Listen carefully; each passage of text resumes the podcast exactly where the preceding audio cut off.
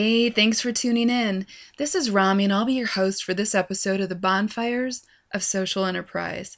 Today I'm interviewing Chris Nemeth in Oak Park, Michigan, which is just outside the border of Detroit. Hopeful Harvest is a food manufacturing company that helps food entrepreneurs with some of the quote bottlenecks to production when you're just starting out. You'll learn how Chris came up with the idea to begin to use the facility and how he grew so quickly, and what some of the barriers are he's facing today. It's a very interesting story. But before we meet our featured guests, we have a little something called the Fun Facts Fuel. Hey everyone, this is Jentzen, and I have some fun fuel to spark this episode. Chris from Hopeful Harvest inspired me to check out some history on some of the first types of food manufacturing. But before I tell you what I found, I have a little fun fact about chickens.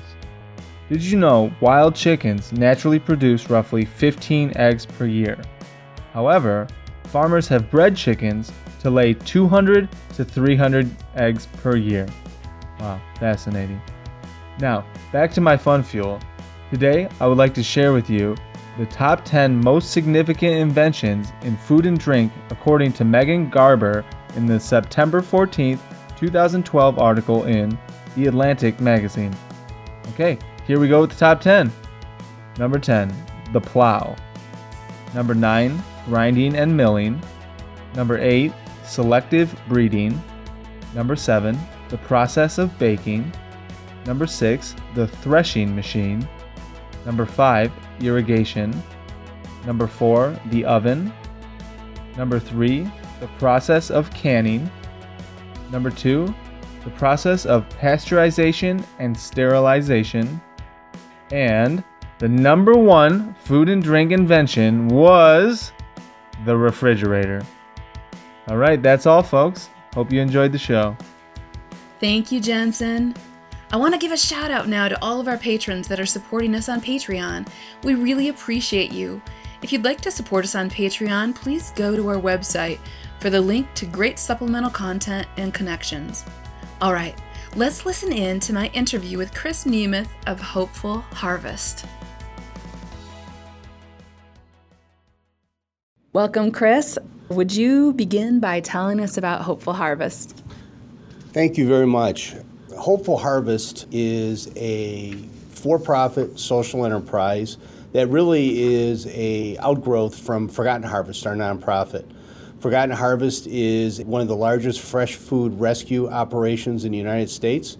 We have 35 trucks that go out every day, six days a week, rescue fresh, healthy food from uh, over 800 retail outlets and then we turn around and deliver that food to over 283 agencies throughout the metropolitan Detroit area. Where social enterprise kind of got its start was that there was a sense of building on the mission that we had with Forgotten Harvest and how could we go beyond what we were currently doing and not only address the problem on a daily basis, but begin putting some things in place to fix the problem long term.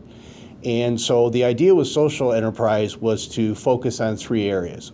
We were going to focus something with food, something with workforce development, and something with product development. So my goal was to basically go out and really get into the community and really find out where the opportunities were and what was needed in the Metro Detroit area. I grew up in Detroit, and so for me, this is also a labor of love because it was an opportunity to get back in and really make a difference. As I talk to a lot of small food manufacturers, businesses, entrepreneurs, government officials, nonprofits, for profit businesses, what I came to really understand was that one of the huge differences in Detroit was that when I was growing up, it was all auto industry. And our economy was built on the auto industry, and careers were built on the auto industry. It's just what you did.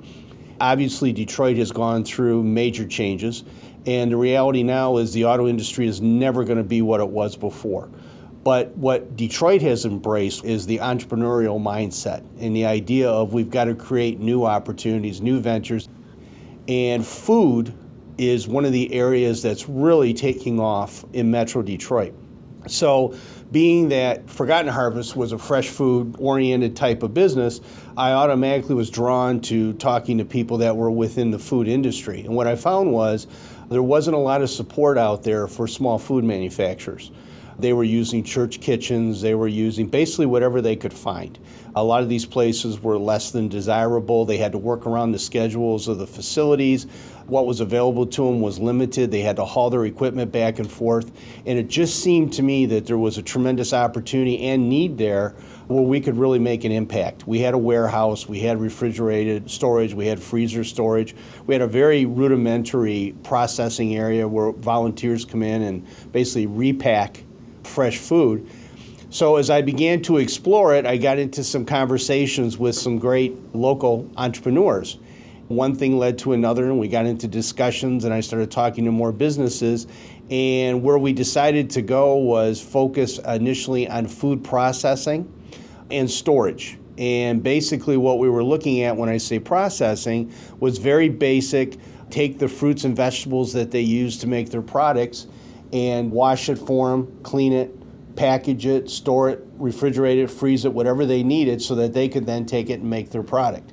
One of the small businesses, they said, you should talk to a friend of ours, Jess McClary of McClary Brothers Vinegars. She's in a situation where she's growing her product and she's running out of space to do it and is really looking for somebody to do processing for and maybe more. So I got into a discussion with Jess and we decided we would start off with processing within a month, we realized that we could do more than just process for her. So, to make a long story short, over a period of two months, we went from just processing to literally manufacturing her product for. Her. And what was exciting about it was the phone started ringing. Word got out that we were looking at doing those kinds of things. I joined a lot of local organizations, talked to a lot of people, and the interest really started to develop to do more and more of this. The other thing that became very apparent to me was that there was a real need for a top level commercial kitchen in the area. So, from a Forgotten Harvest and Hope standpoint, we went back, we talked about it, and we said, yes, we could build on the facility we have right now. Forgotten Harvest would make the initial investment in the facility, and then we would need a separate entity that would basically run it and then pay back Forgotten Harvest for the investment that they made. So we had some discussions and decided that it was probably best to set up a separate operation, a for profit operation. I was also beginning to get some pushback from local processors who were concerned that we had found a niche that we were getting into that could potentially take business away from them.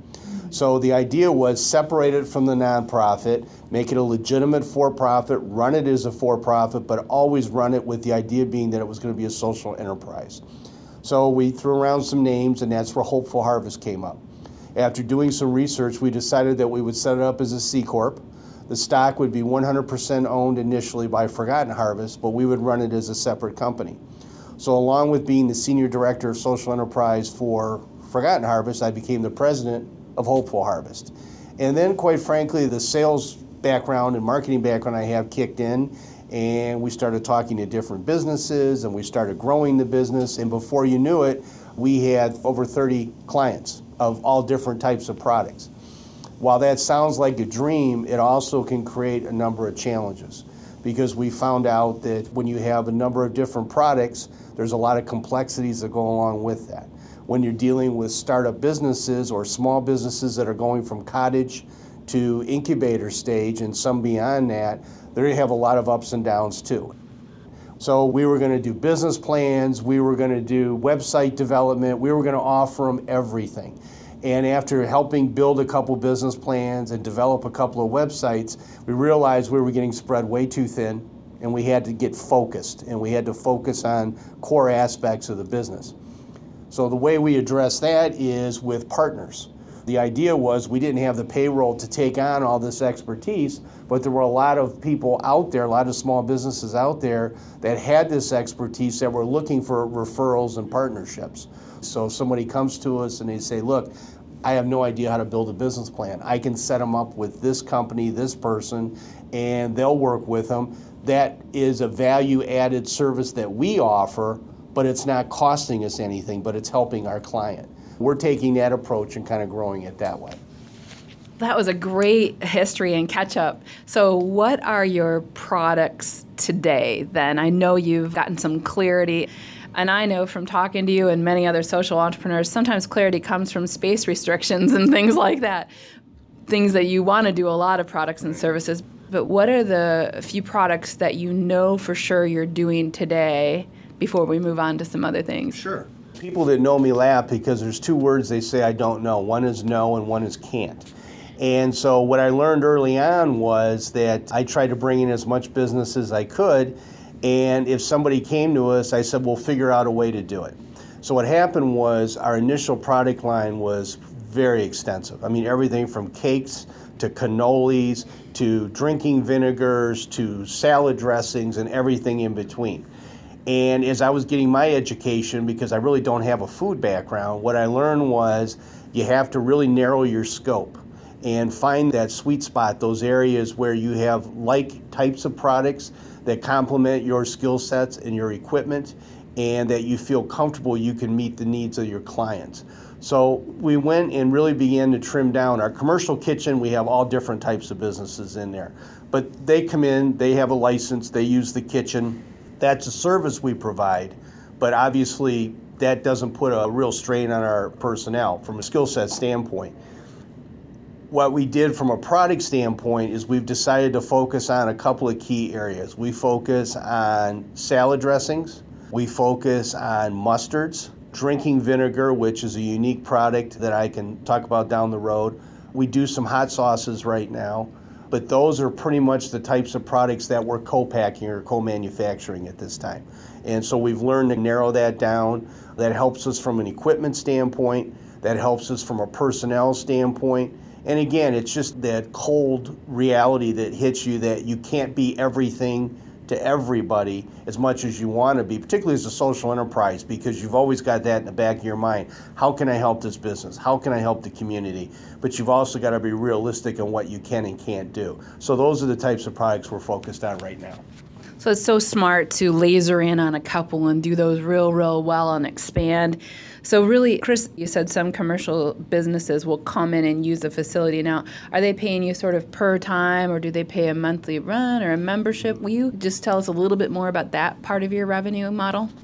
Sure. I'm a big fan, from my marketing background, I'm a big fan of bundling. And so I like to take like services or similar services and package them together. One of the things that I know is that if these individuals are running small businesses, if they know every month what something's going to cost them, if it's a fixed versus a variable cost, it helps them tremendously from a budgeting and planning standpoint. So, what we do with the commercial kitchen, we have everything in here from raw juices to popcorn. We have someone in here from France that makes lava cakes and everything in between. And so, what we do is we determine how much kitchen time they think they're going to need and what additional storage they may need. So, we have the ability here to offer refrigerated storage, freezer storage, and secure dry storage. For example, if a client says, Look, we're going to need the kitchen for 10 hours a week, and we're going to need X amount of storage, and we're going to need this kind of support. Typically, it can either be broken down by an hourly rate so we may say it's going to be $20 an hour. Or what I like to do is say, okay, you're going to be in here approximately 40 hours. You want storage. Typically, it would cost this amount if it was done a la carte. If we do the whole thing as a bundle, I can give it to you this rate on a monthly basis. So they know we're trying to help these businesses. So if they're scheduled for 40 hours and it turns out they need 42 hours or 44 hours, we're good with that because goodwill is a part of this too. But they know that they're going to pay X amount of dollars for that every month. We get that agreement up front and they're good with it. If their business grows and expands, then we can revisit whether we need to raise that rate or change the structure. Or if their business downsizes, we work with them on that. Another thing that we do that's unique is what we recognized was when we furnish our kitchen and our space, we try to focus on equipment that we purchase that is universal to a number of different types of clients. But what we found was because of the food background, a lot of these businesses have very specialized equipment that have certain electrical requirements or water requirements or air requirements. So we also work with them from that standpoint too. That's unique. There's not a lot of people that do that. So they can bring their specialized equipment in. Our people, will, when they know they're scheduled to come in, will make that equipment available to them in a designated room that has everything that they need. They can produce their product, and then we'll take that equipment when they're done, put it back in storage for them so they don't have to haul it back and forth. They don't have to worry about it from a safety and security standpoint. They love that service. So that's something we've learned and customized as we went along. It seems like you've almost added on this almost concierge level services that you're paying attention to these these customers. That's really exciting. So now that makes sense to me why you've picked the mustards, the drinking vinegars, and some of those elements because those are probably the equipment that you have right now, which is really smart. Mm-hmm. Is it too early to talk about the branding potential? Because no, no, I know you're now going to add on another service line. Perhaps you could share some of that, what you're able to share right now. Sure. Oh yeah, no, absolutely. okay. This would be part of Forgotten Harvest, but it has Hopeful Harvest tied into this as well basically the idea is kind of along the lines of Newman's Own. So our concept is Forgotten Harvest is a very well-known name in the Metro Detroit area, actually state of Michigan. And we deal in fresh food, healthy food, and obviously make that available in a lot of food deserts to folks who don't have that opportunity necessarily to get at that food. So what we determined was that, that why couldn't we take that brand, that Forgotten Harvest brand, identify some partners, co brand or brand those products, and then talk to local retailers who we're very involved with on our board, so on and so forth, about putting those products on their shelves. So, what we do basically is we have 14 partners right now, and they have certain products that they're partnering with Forgotten Harvest. And so it could be a full branding. For example, a company called Mucky Duck is our salad dressing. We have four flavors of Forgotten Harvest salad dressing, and they produce that, which now we're going to produce, which I'll talk about in a minute. Then we also have partners that are going to do everything from cookies to salad dressings to jams and jellies, so on and so forth. So we're building that right now. We have our partners. Uh, they have their special labels that are made that feature Forgotten Harvest on them. The way we work that agreement is that Forgotten Harvest gets 7.5% of net product sales. And for that 7.5%, what the client gets is obviously the boost in recognition partnering with Forgotten Harvest. They certainly get the philanthropic opportunity to donate back, but also we've agreed to help from a marketing standpoint. So we have a whole marketing plan we've put in place that we're going to support and help these products as well. So we're starting off with 14. We're going to have anywhere from 90 to 150 SKUs, depending on the number of products we have. We're very excited about this. I did want to add the other unique part of this is some of these products will actually be made by Hopeful Harvest. So we're making them with our social enterprise, and then any profits will go to Forgotten Harvest. And then in turn, when they're sold, that also will go back to Forgotten Harvest. So we're hitting it from both sides. So it's a great opportunity for everybody. I love it that it's got your marketing background in here too. Now there's a flavor of you, Chris, yes. coming in. yes. Before we keep going on the business growth and challenges, could we circle back just for a minute and talk about the social mission element too for a minute? Because you touched on it in the beginning, mm-hmm. and I know that you have really not just made a full circle financially, but you've also put in some directives and initiatives for workforce development and some of those other pieces. Mm-hmm. Would you mind touching on those before we keep going on the business thing? Absolutely. We are totally dedicated to the people, planet, profit approach to social enterprise. So, our mission is to take what the nonprofit does fundamentally and grow it it's great to go out and feed somebody one time. It's kind of the concept of I can give you a fish or I can teach you to fish and feed you for a lifetime this is our approach with what we're doing. So, with the Hopeful Harvest piece, what we're doing is we're helping small businesses to grow. That's creating jobs and opportunity for those small businesses, which is putting more revenue into the marketplace. In Detroit, one of the areas of major focus is community redevelopment. Well, a lot of these businesses that we work with are located in Detroit and are hiring people in Detroit. So these individuals that we're helping to grow their business, they're hiring people, they're putting money back in the economy, and they're helping these individuals not have to stand in line to get our food because they have a viable job, a viable opportunity that they can support themselves. That's one aspect of it. Another aspect of it is that we have a workforce development program focused on the food industry. And the idea is it's a 13 week program. And when they're done, they have numerous certifications. We partner with Michigan State University, Southwest Solutions, and the Veterans Administration, both from the state of Michigan and federal. The idea is we're focused on veterans and employment challenged because Detroit does not have a rapid transit system. So if you live down in Detroit and you don't have transportation, the bus system is very unreliable and it's very difficult for a lot of the individuals living down there to get jobs. This is taking the jobs to them. We're giving them training. We're also promising that we will help them get jobs once they graduate and then what also is happening, a lot of the small businesses that we're working with that need employees will have the opportunity to hire these individuals into their companies. So we're helping the small businesses, we're helping the individuals, we're creating jobs, and we're putting everything back into the marketplace. So our mission is really to kind of complete the circle, to not only feed individuals, but also help them get jobs, help small businesses, put money back into the community, and complete that circle of redevelopment and growth back into the city of Detroit and beyond again. So, Chris, is the 13 week certification program, is that through the for profit Hopeful Harvest? Yes, that is through the for profit Hopeful Harvest. Basically, they receive four weeks of training on reading, writing skills, resume development, interview skills, so on and so forth. Then from that, they come into two weeks in logistics and warehousing training. They get licensed in how to drive a forklift. They learn how to use electric pallets. They learn how to properly load, and unload trucks, how to set up a warehouse. They learn logistics. Then What's really great is they go to our farm for two weeks. We also have a farm. It's 115 acres, and we farm that, Forgotten Harvest does.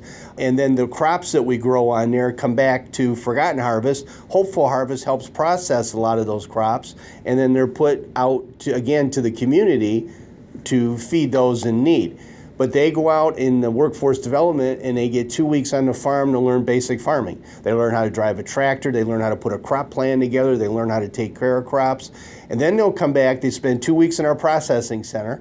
So they learn customer service, they learn how to make products, they learn how to work with these small businesses, they learn how to use the equipment. We do a final two weeks where we do customized training for the employers who are looking to hire them because we work to set that up ahead of time.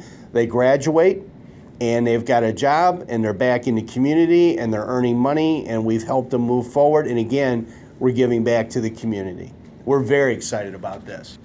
So to summarize hopeful harvest is the for-profit alongside forgotten harvest.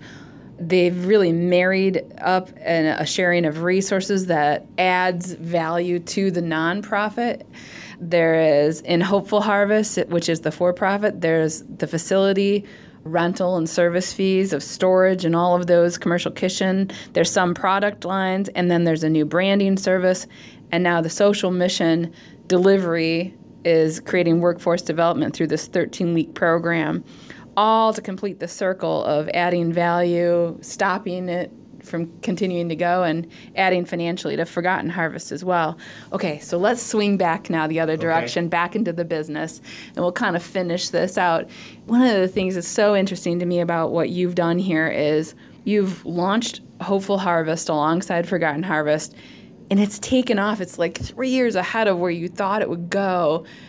And I'm wondering if you'd be able to speak into what you think went well that allowed it to go that fast and maybe transition us into some of the challenges that come with that high level growth of a non tech company. Mm-hmm. right? yes, that's a great question. And there has been many challenges. As you mentioned, we've grown very quickly and we've taken on a lot of services that we didn't expect to have for maybe three years. And that came as a result of grants, that came as a result of gifts from groups and organizations and companies that saw the value of what we do and wanted to help support it. Because, for example, the workforce development program, the state of Michigan sees that as an opportunity to create a template that they can franchise out into other areas. But the challenges have been, again, with a sales and marketing background, I love to sell. I'm fairly good at it and I have a passion for what we do. So, one of the challenges we had was we grew probably, I wouldn't say we grew too fast, but we were probably too broad in how we grew. Knowing what I know now, I would have narrowed my focus a little bit in terms of the types of businesses we worked with, the types of services that they offered, and it kind of stair stepped our growth. When we started off, the idea was that we were going to be strictly processing in a very basic business cutting, washing, packaging, freezing, refrigerating. The opportunity was there to grow, so we got into co packing relatively quickly. Again, for anybody that doesn't know, co packing means literally that you are producing that product for your customer. So you're co manufacturing for them. We moved into that very quickly. The commercial kitchen was probably the single smartest investment we made because that reaches the highest number of people and has the, from an operational standpoint, probably the least number of headaches. But anytime you're dealing with equipment, it's a challenge. Part of what we found was having the right equipment. So, estimating what type of business we were going to bring in, what kind of equipment we were going to need, what type of personnel we needed from a skill set standpoint. And so, from that standpoint, we grew too fast because we had all this business sitting here and we weren't quite sure how we were going to get it done efficiently and correctly. The other thing in learning was building, whenever you're relying on construction, the time schedules and time frames go out the window. So where we thought we would be ready in November, then it was December, then it was January, then it was February, then it was March. So the other thing I learned was in terms of forecasting as well too. You're looking from a revenue standpoint and you're saying, okay, I think in December we're going to be able to generate X revenue, but that was all based on the construction being finished. When that didn't happen, that pushed everything back. We've learned through this process to make sure that when you're doing work that we're doing now, try to really be realistic and build in a fudge factor to make sure that you've got all that taken into account. As I talked about earlier, the other challenge that we had was facility growth. We share our current facility with Forgotten Harvest. And quite frankly, in a year, we literally have outgrown this facility, and that's a major challenge for us now.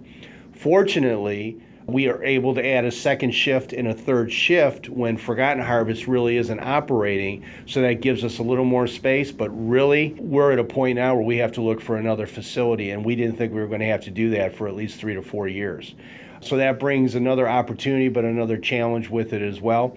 And then another challenge we had was underestimating how quickly individuals could be trained, and particularly when you're working looking at a more diverse product line. I worked on the assembly line in Cadillac to put myself through college. And you had four different models of Cadillacs, but they were fundamentally the same. And when they went down the assembly line, you basically did the same job for every car. And you knew that in that hour you had to produce 59 Cadillacs, but there wasn't a lot of variance. Here, we have tremendous amounts of variance, and that has created a lot of challenges for us. When we bring consultants in from other companies, manufacturing companies, they're stumped to really help us because they're in areas where they build like types of products. Mm-hmm. But in our case, we're doing mustard, and then right after that, we're doing a salad dressing. Right after that, we're doing drinking vinegars. Right after that, we're doing a hot sauce. They all require different skills, different recipes, different time frames, different food and safety procedures. We're meticulous about our food safety and security.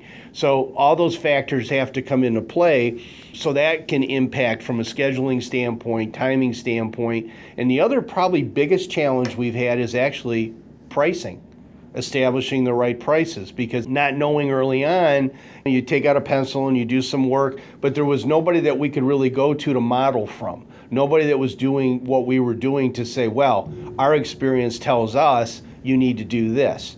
So we've had to learn in terms of proper pricing, We talk to a lot of small food entrepreneurs who, when you really sit down, first of all, they never put a value on their time. Time is never factored into value, it's never factored into their pricing or their costs. We've dealt with small food entrepreneurs, and when we sat down and broke everything down, every time they made a product, they lost money because it was costing them more than what they were selling it for. We certainly didn't want to do that, but I would also tell you, I know we did. I know that, that we made some mistakes early on, and now adding a bottling line like we're adding, that's another whole area again because your productivity and your efficiency goes way up. How do you price that properly? You're going to need fewer people because some of the work we did was labor intensive. Our highest cost, our biggest challenge has been labor. That's where our cost has been, and that's where our biggest challenge has been. And so we're beginning to really get a handle on that, but it's taken 12, 14 months to begin to really understand that. So, my other caution to anybody getting into business is make sure you're accounting for that when you start your business. You're not just going to start turning over dollars immediately. There's a learning process that goes into play, and depending on the type of business you have, the more complex that can be. And in our case, it's been very complex because we have nobody to model. There's nobody doing quite what we're doing. So we're learning as we go. So that creates some heartburn, a lot of sleepless nights, but we're getting it. We're understanding it. We're moving forward. And again, you have to know what you don't know.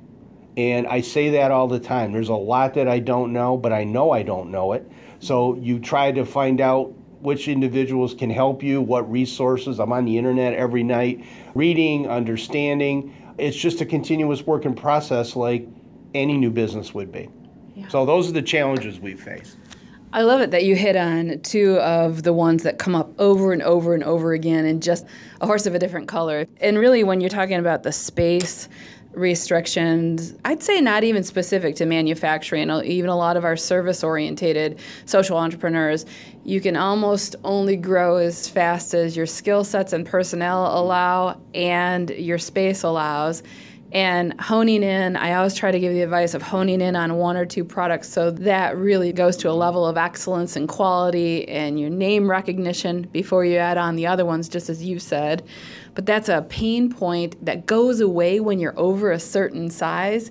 It's that you're good enough to be having a lot of activity, but you're not giant enough yet to have assembly right. lines of all the things. So you effectively are using all of your equipment and resources. You're multi purposing almost all the pieces of what you have, which takes a lot of strategic thinking. around that. Do you want to make a comment about that? I was going to say, and one other thing we learned too is that initially we would sit down and we would talk to the client, we'd find out about the product, we'd put a price together. Now what we do is we'll pilot for everything that we do. Mm. We don't give one price until we literally manufacture the product once or twice sometimes and get a real feel for how many people is it going to take because we've also found variances with equipment we're fortunate to have some really good equipment here. A lot of the places that the food was made before it came here or the product was made had substandard equipment or older equipment. So we do pilots now as well too to make sure that we have the right information before we give a price. That's a smart tip for those of you who did it. And lastly, the other piece there is on the fact about living wage and personnel. When we're talking about staffing personnel, the people part of our businesses as social entrepreneurs, you can really get caught in the shenanigans of that at times because you think, gosh, I want to use part of the profit to give towards a cause. I want to pay a living wage. And it's that fine balance of when you add up all the things that your product's going to need to be priced at, do you price yourself out of the market? It really is a core issue for social entrepreneurs that we are all figuring out. And so sometimes what we have found where that lands, everybody's truth is, well, you do what you can for what the market will pay for your products. So if you really want to charge $100 for that product to do all of your social mission, but the market won't bear it yet, right. you charge 60 and you do what you can. So I say that kind of in closing as we wrap this up for social entrepreneurs to release themselves, do what you can and let your mission and your impact grow as your business is growing. It's such a unique characteristic of social entrepreneurs Chris, thanks for speaking so beautifully into that because you're another example of working through this so humbly and honestly it's encouraging for everybody else. Would you take a minute and, if money or resources weren't an issue, and you let yourself really dream big today, what could this grow into, both from a business side and a social impact side?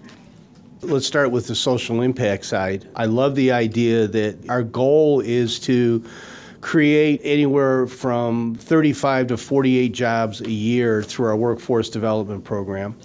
Our goal was this year to have 10 employees with Hopeful Harvest by the end of the year, and I'm proud to say we're going to make that 10 employees. So those are jobs that we've created. That's huge. I think the other thing is the success of the businesses that we work with. One of our businesses was just on Shark Tank. We're very proud of them. We've seen a lot of these businesses grow significantly. We know we're helping them get there. That's very satisfying. And the pride of helping those businesses and partnering with those businesses is something else that's a real significant goal for us. And we want to see that increase. I think realistically, we want to get to a point where we're at 100% occupancy of our kitchen 24 hours a day, seven days a week. We would love to continue to grow. We're about 35 clients now, all in kitchen and co manufacturing. I'd like to see that number go up somewhere by the end of next year to 50 to 60. So we know we're helping those small businesses. And then the other thing that we really want to continue doing is just help organizations. We talk to a lot of groups, we mentor, we're getting very involved with colleges and universities and helping to mentor students, to judge contests, to help with classes being developed, to speak about the reality of what social enterprise really is. And we want to continue and grow that as well too. I think those are the things that continue to be our focus and help Forgotten Harvest as much as we can by generating cash that we can put back in to help further that mission as well. That's a lot, and you're the right guy for the yeah. job. I hope so. well, would you help us learn how we would find you on social media, any websites, or the mm-hmm. best way to reach you? Sure. You can find us on social media at www.hopefulharvestfoods.com. That's our website. You can reach me directly either through Hopeful Harvest Nemeth, N E M E T H, at gmail.com or C Nemeth at forgottenharvest.org. Those are probably the best way to reach us. We do have a Facebook account as well, and we've been in a lot of local publications, and those are probably the best ways to find us and reach us. Thank you so much for this today. It's been awesome. Thank you. I've really enjoyed it.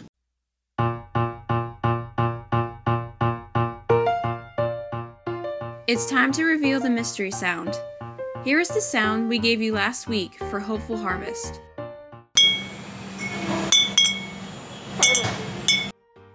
This is the sound of bottles clinking, more specifically, McClary Brothers drinking vinegar bottles. Visit our Facebook page where we will announce the winners. This is Destiny, and I will talk to you next week on our episode with guests from Assemble Sound.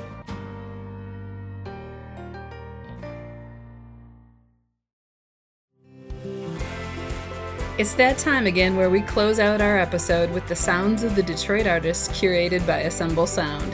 Here is JRJR with As Time Goes By.